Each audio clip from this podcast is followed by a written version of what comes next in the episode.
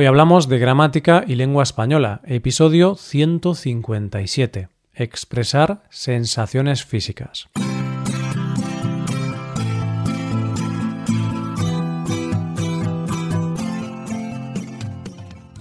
Bienvenido a Hoy Hablamos, oyente, el podcast diario para mejorar tu español. ¿Cómo estás hoy?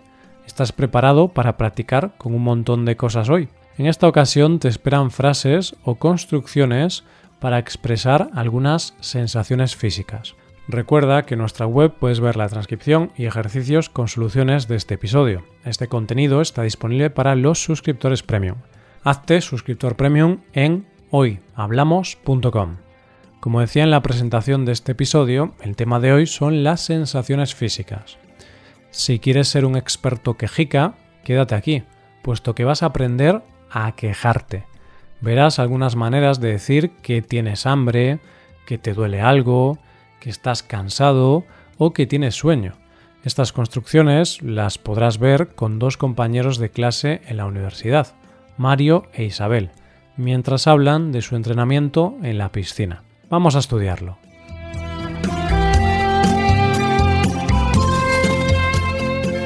Tener una sed, un hambre, frío, calor o sueño horrible. En primer lugar, vamos a revisar algunas estructuras básicas, pero muy necesarias si hablamos de sensaciones físicas. Hablamos de tener sed, tener hambre, tener frío, tener calor o tener sueño. Pero vamos a añadir el adjetivo horrible. Así intensificamos la sensación. En esta ocasión practicamos con sed y sueño, pero no te olvides de las otras sensaciones. Mario e Isabel salen de la piscina después de su entrenamiento. Ha sido un entrenamiento duro. Sin embargo, aún tienen algo de energía para intercambiar unas palabras. Isabel empieza a quejarse y le dice a Mario No sé cómo es posible. Tengo una sed horrible, a pesar de que me he bebido toda el agua de la piscina. Mario le responde Es cierto, hoy he visto que no podías nadar de una manera muy buena. Creo que has tragado mucha agua. ¿Te encuentras bien?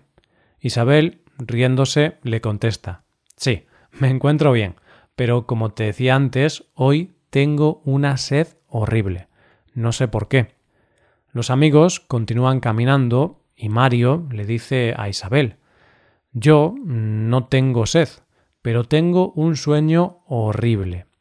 No he dormido nada en toda la noche. Estuve viendo la última temporada de La Casa de Papel y no pude detenerme. Estoy enganchado a la serie. Hacerse daño con o en. Ya sabemos que La Casa de Papel es una serie muy adictiva, ¿no? Bien, pues hablamos ya de la frase hacerse daño y las preposiciones con o en. Los dos amigos continúan caminando y Mario le confiesa un pequeño incidente a Isabel. Isabel, antes me he hecho daño en la nariz. He saltado de cabeza al agua y me he golpeado la cara. Isabel le responde diciéndole No te preocupes, Mario, solo tienes la nariz un poco roja, no la tienes hinchada. Por cierto, ¿con qué te has hecho daño? Mario, un poco avergonzado, le dice me he hecho daño con un pato de goma. Evidentemente, los dos amigos no pueden aguantarse la risa. Qué manera tan rara de hacerse daño en la nariz. Un pato de goma puede ser un objeto muy peligroso. Agotar algo a alguien. Ahora, después de estas risas, practicamos con el verbo agotar, con la estructura agotar algo a alguien. Isabel empieza a hablar de lo que le gusta de la natación y comenta Me agota nadar, pero me encanta. Es uno de los deportes más completos que hay.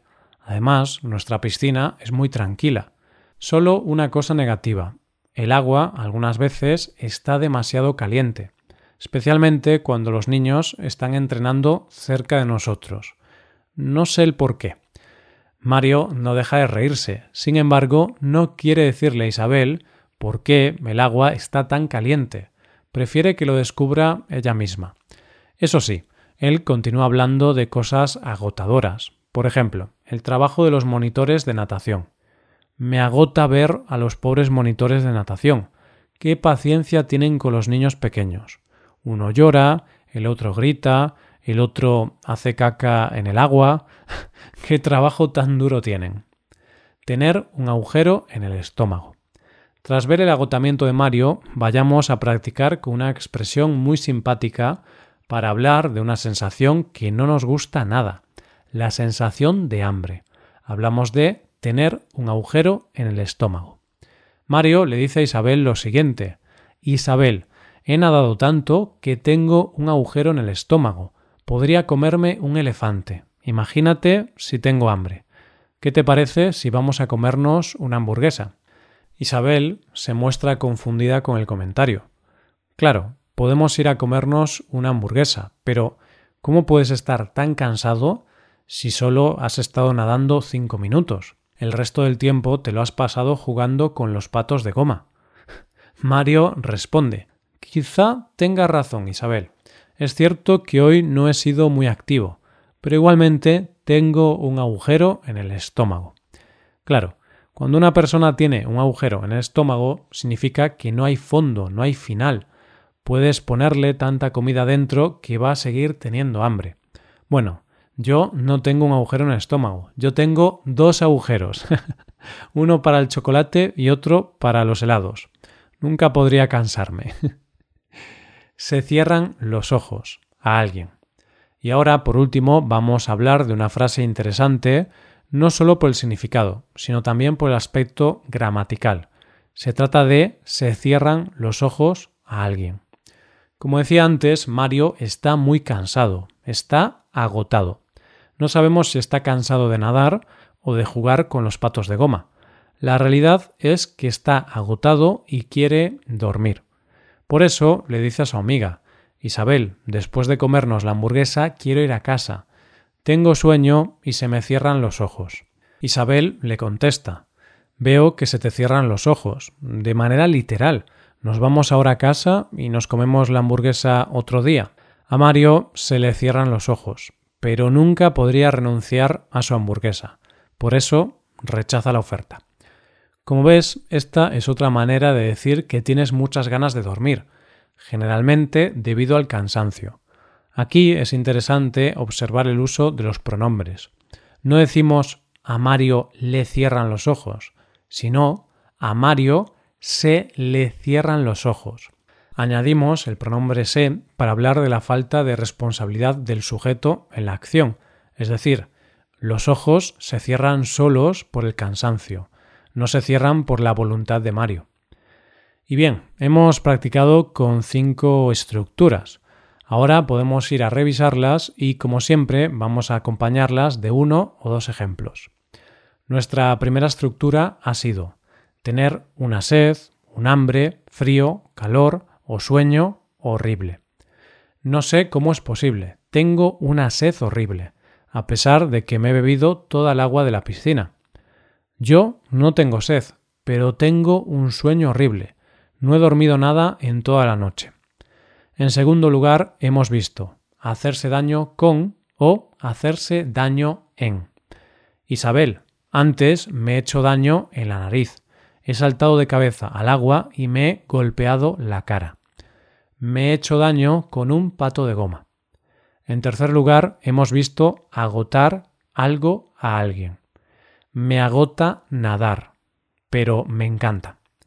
Me agota ver a los pobres monitores de natación, qué paciencia tienen con los niños pequeños. También hablamos de la expresión tener un agujero en el estómago. Isabel, he nadado tanto que tengo un agujero en el estómago. Podría comerme un elefante.